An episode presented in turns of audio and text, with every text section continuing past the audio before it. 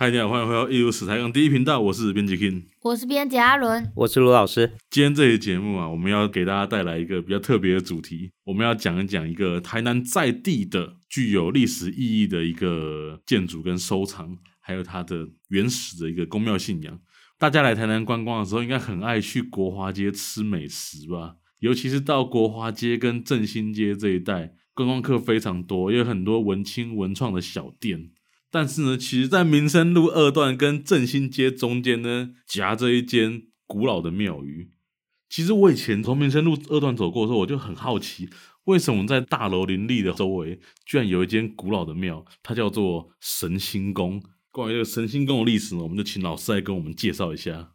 这个神兴宫啊，对它其实这个名字很特殊啊。神兴宫其实是全台罕见的、三庙合一的一个宫庙，而且这三庙它它那个名字怎么取的啊、它是神兴宫嘛，对不对？对，所以是三个庙，哪在三间庙？清代的时候就有三个庙，三个名字啊就嗯各取一个，然后他们合并。你是哦说三间庙的名字里面呢，取其中一个字，然后组成这三个字这样哎，？对对对对对，所以神兴宫是神安庙，取第一个字神，然后保兴宫第二个庙取中间的兴，第三个庙比较倒霉一点， 他取第三个字就是宫，哦第三个庙是豪林宫，哦嗯哦，就三庙合一。那、为什么他们要合并呢、啊？做的好好的，我都没听说什么大天后宫要跟人合并啊，拱天宫要跟人合并。对，这个就反映了日治时期台南的一个历史。这个日本人来了以后啊，在明治三十四年的时候啊，嗯台南市区改正，嗯要拓宽这边的道路哦哦，就今天的民生路二段啊，嗯，对当时叫做安平路，它要把它拓宽。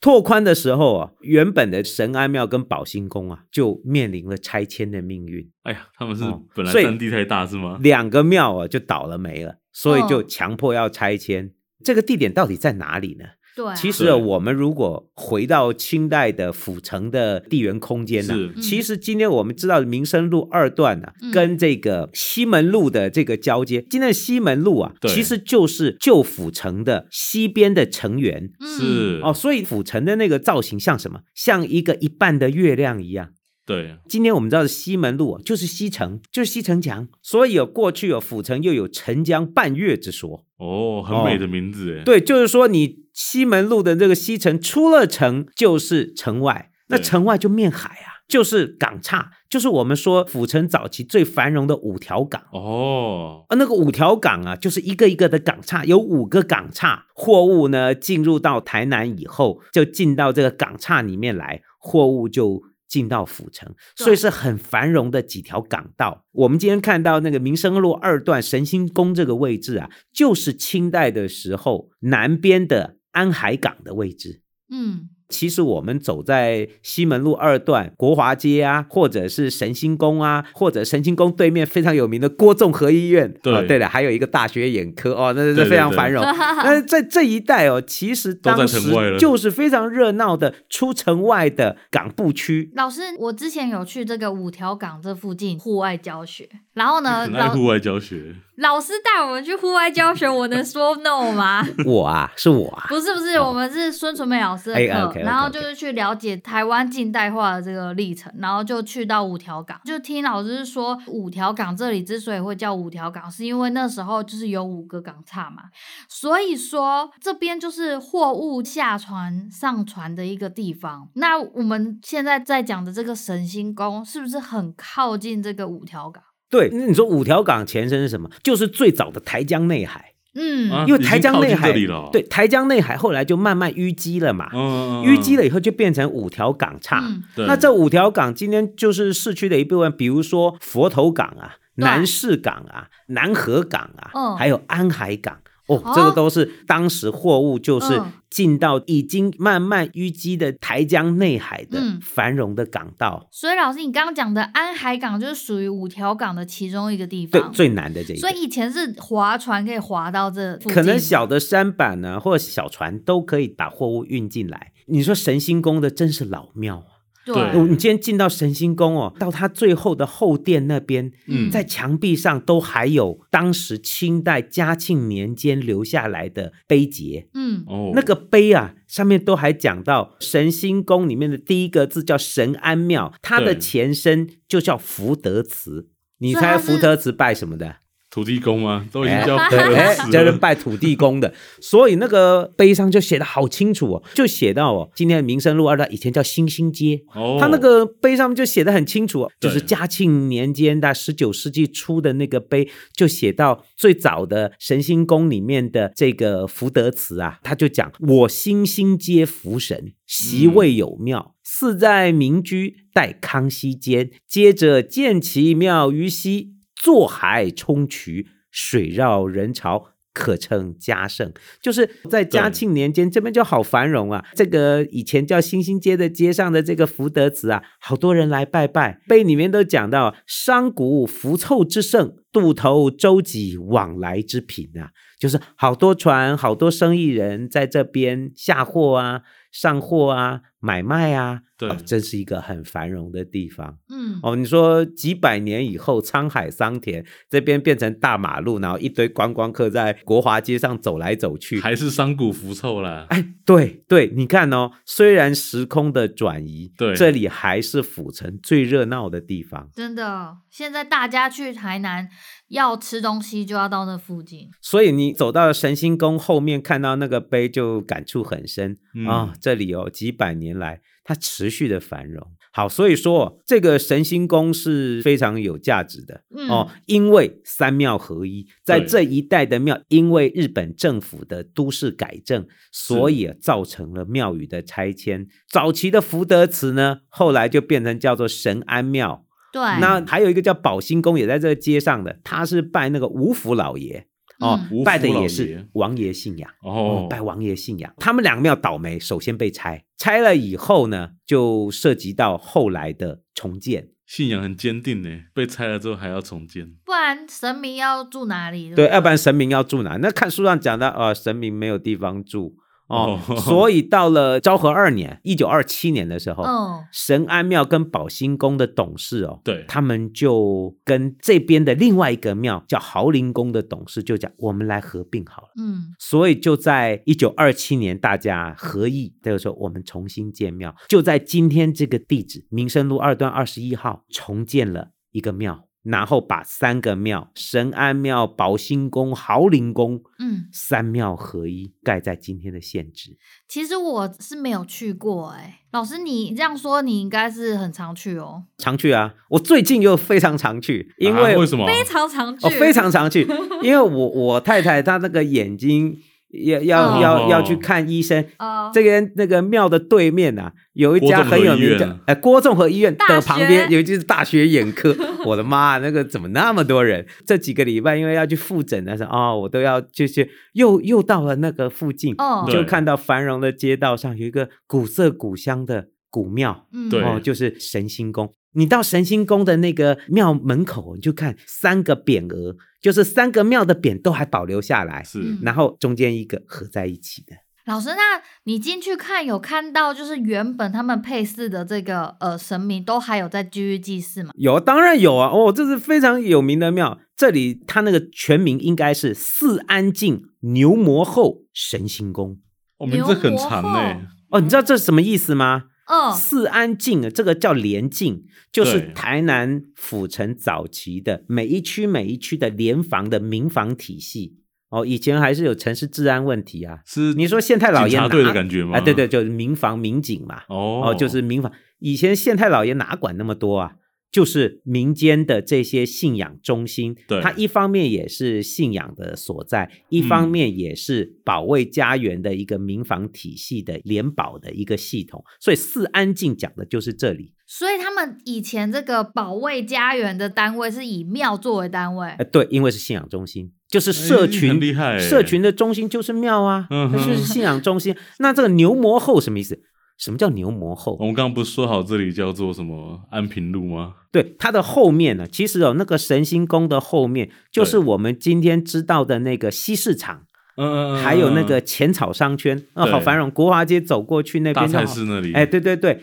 这个在清代的地图上啊，这都有写叫大唐城啊，大唐城藤峡啊，制就糖的就地制糖的地哦方。所以什么叫牛魔啊？哎，你知道清代那个制糖怎么制？要先把甘蔗压成蔗汁，就是用牛牵着那个酒掐，就是石磨，嗯对然后来磨压榨糖哦汁，是不是就是有一个石头做的，然后上面好像有哦有齿孔洞，轮一样的那种感然觉，后有把没那有个甘蔗插进那个洞里对，面，那个叫糖布腾波啊，就是哦以前做糖的地方，所以我非常肯定，以前神清宫后面就在制糖，就在制糖，所以它叫牛魔后嘛，哦，牛在膜的后面。哎，牛魔后街嘛，就是。哦，所以这边繁荣不是没有很形道象理的欸时候，以前就是这样，所以它这个名字哦，就是嗯连晋的名称，嗯，就地名还有庙名、哦，嗯所以这个名字那么长，其实也反映了这边的历史和地缘嗯空间的脉络。今天我们知道那个国华街对就离那个小邱卷米粉非常近，走到那个神清宫邱家后面的小卷米粉后门，这样看还可以看到那个后面的那个西市场的那个。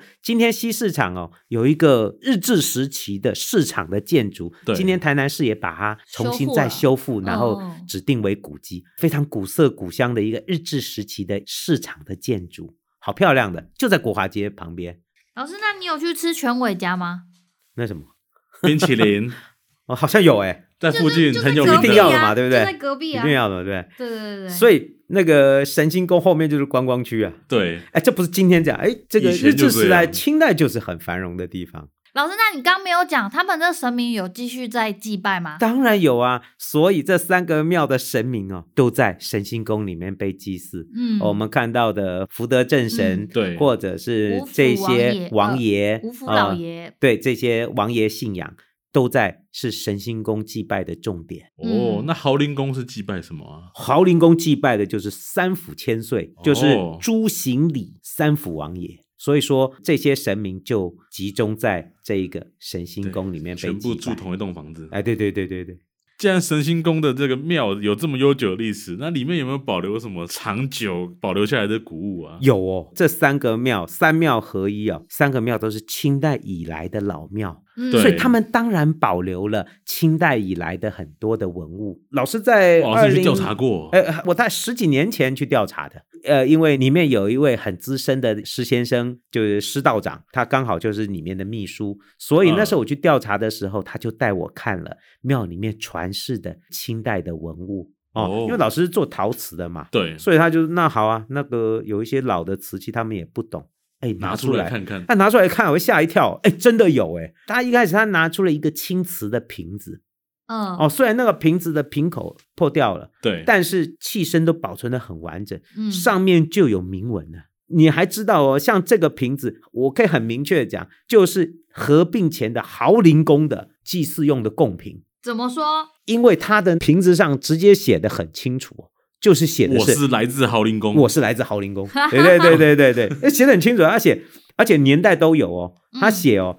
牛魔后肩膀对先写牛，哎、就你这个看地方吗那你就这在地的嘛，然后再刻上去刻写叫朱行礼王爷，哎呀，朱行礼王爷哦不就是哦豪林宫所祭拜的神明吗？嗯对而且还写同治庚午年，嗯哦连就是时间都哎，写了，这是纪年文物啊，就是同治九年一八七零年的文物。对，哦，是谁供奉的呢？叫弟子林天和，就是有一位林先生。哦、对结果一查，这林天和是谁？是谁？林天和还查这个得到林天哦查得到，查得到，查日治时期的嗯庙宇的记录查。是林天和是清代保兴宫的董事，啊，所以为什说么不是豪林宫的董事哎、啊，就是另外一 个合并前的保兴宫，在清代的时候，他们这些庙大家都有认联识系。啦哦，对，因为保兴宫也有拜王爷信仰，是那豪林宫也有，所以在清代的时候，他们就有一些交流。这个就是保兴宫的负责人捐献给供给豪豪林林宫宫的的嗯文物。哦，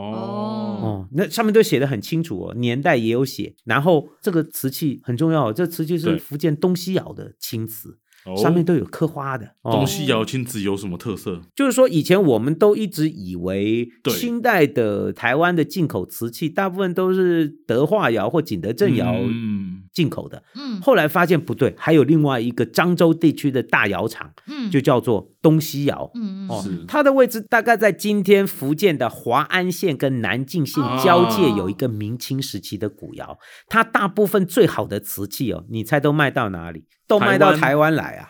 啊，还真的是台湾，我乱猜的，真的是台湾。这几年我跟逢甲大学李建伟老师，我们做各地的庙宇文物的调查，好多啊。那个神心宫这一件其实很特殊，就是它不是香炉，它是瓷瓶。对，嗯，然后我就问庙宇说还有没有文物？他说有啊，那个神龛他们就把那个很久没有使用的香炉拿出来，嗯把香灰对倒出来给我看，一看哦，还有龙泉窑的青瓷香哇炉。哦，龙泉龙泉窑厉的害很漂亮的龙泉窑的三足炉，古色古香的，可能很久都没有再使用了，他们嗯还是保留下来。嗯嗯，所以嗯你就看到有清代的龙泉窑的嗯青瓷的香炉，所以说它那个是有清代文物的，清代的瓷只器。是这个龙泉窑就不知道它原本是谁的，对不对？对这个上面没有款，嗯但是知道这一定是清代的老的供器，不知道是哪一个庙的，嗯就是也许是三间福庙其 中对一个对嗯一定是你们三个是其中的，谁就不知道了。嗯那我就问他还有没有？哎，他又拿了一些他们庙里以前在祭祀用的盘子，百嗯宝袋什么都拿或者是出来碗，拿出来看，哎呦，我说这是日治时期的瓷器。还有我们可以知道，在日治时期以后，对，他那个庙宇的祭祀持续，所以他拿了几个瓷盘来，嗯那个盘子上也是一样，也是有加彩的名款哦。嗯也是写的牛磨厚，而且还有写年份哦。那那个加彩的瓷盘很有趣啊，这个大概是干嘛？它上面写的很清楚，叫蓝盆盛会，盂就是兰盆节的意思。哎，对，就是中元节啊，嗯中元节拜哦拜用的瓷盘。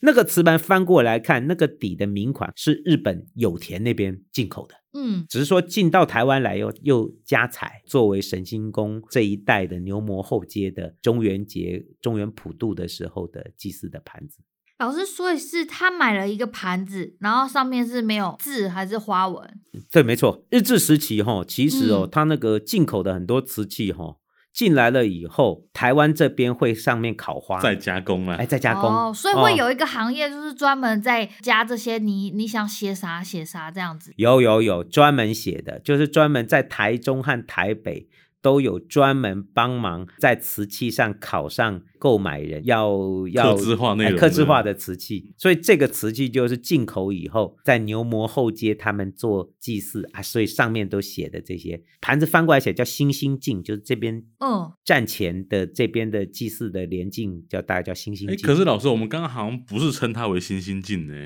对这个新兴进的这个说法，应该是清代以后，大概到日治时期的说法，一个老的一个说法、哦叫新兴进，现在这边叫四安进，对，所以就很明确，这个东西是那个年份呐、它那个哦上面还写壬子年，嗯就是大正元年的时候，一九一二年，哎一九一二年祭祀用的盘子。哦，你说这些瓷器上面写的字啊，上面的这些铭文，都可以让我们看到日治时期大概在这一代祭祀的一些供器。哎，一九一二年真的是老东西耶，一百多年嘞，啊哦对对对这件对一百多年，所以说，它这个呃瓷盘也很有价值。那他还有拿了一个大碗出来，青花的哦。原先我以为，哎呦，这青花碗对就中国来的嘛，这有什么大不了？嗯，后来仔细看，不对啊，这个大碗上的那个青花是有字的诶，欸那个嗯那个大碗里面就写个“邢”字，哦，啊，邢是谁？刑天王不是啊啊，不是刑天行王不府叫这样王爷啦，对，没有叫天王之说了， 啊，翁牙啦，吼哦，，邢王爷，哦，对，邢王就是邢府王爷嘛，所以老师，这个字不是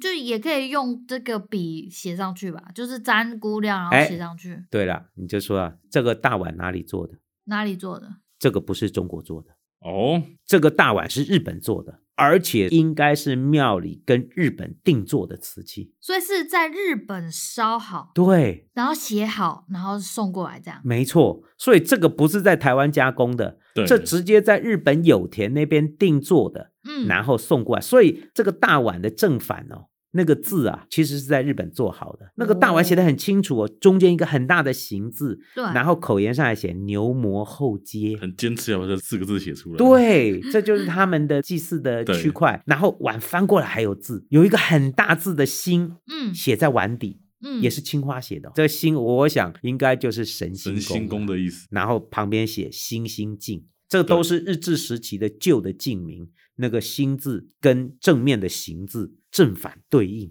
像这种日治时期台湾定烧日本的高档的瓷器对，它那个做法都是非常特殊的。那个青花不是用画的，哦，那它怎么放上去的？那个是日本明治维新以后新的制作技法，他们叫硬判手，就是它那个纹饰哦，不是手写的，是用铜板嗯，嗯石刻完了以后，再把釉印上去，嗯，然后再把印有釉的贴纸按在瓷器上面，嗯再把它拓上去。哦哦，所以那个纹饰是非常细致的，它不是对手绘的，是印出来的。就是嗯印刷术加上陶瓷工艺的结合。哎，对对对对，就是这个意思。哦，它那个还有专有的名词，它就是铜板印的。哦，所以说哦这个是特别定烧定做哦，我的晚上要写什么字，要什么花纹设计好，然后才在日本有田那边做出来的。那个窑在今天我们就知道就是有田烧嘛，对对，就是阿里达亚吉有田地区的瓷器，他们专门做好再送到台湾来。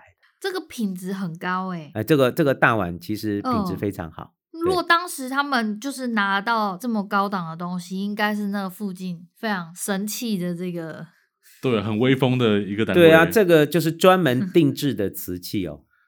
还有一点比较有趣的是，我们有看到形字的大碗，对啊对，那有没有其他王爷的，比如对啊，说猪哎礼朱字的大碗、李字的大碗，或者是福德祠，或者是神安庙对的神字的大碗，有没有可能有呢？我觉得也有可能有，因为朱行礼不可能只拜行府王爷、对啊其他王爷会生气的。那博物馆里面藏的那一件呢一模一样，也是行字款的。台湾历史博物馆也收藏了一件，应该也是这边